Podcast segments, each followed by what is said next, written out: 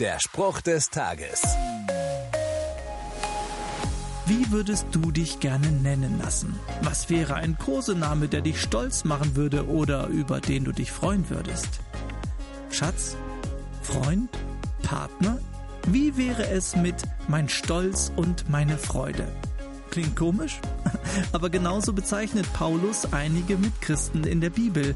Dort schreibt er, ja, ihr seid unser Stolz und unsere Freude. Damit bezieht er sich darauf, dass er diesen Menschen Gottes Botschaft nahegebracht hat und sie sich Gott angeschlossen haben. Paulus ist also voller Freude darüber, Menschen zu einem Leben mit Gott bewegt zu haben. Kannst du das nachvollziehen? Falls nein, vielleicht versuchst du mal selbst Menschen ein Leben mit Gott näher zu bringen. Dann sprichst vielleicht auch du bald von deinem Stolz und deiner Freude. Der Spruch des Tages steht in der Bibel. Bibellesen auf bibleserver Punkt com.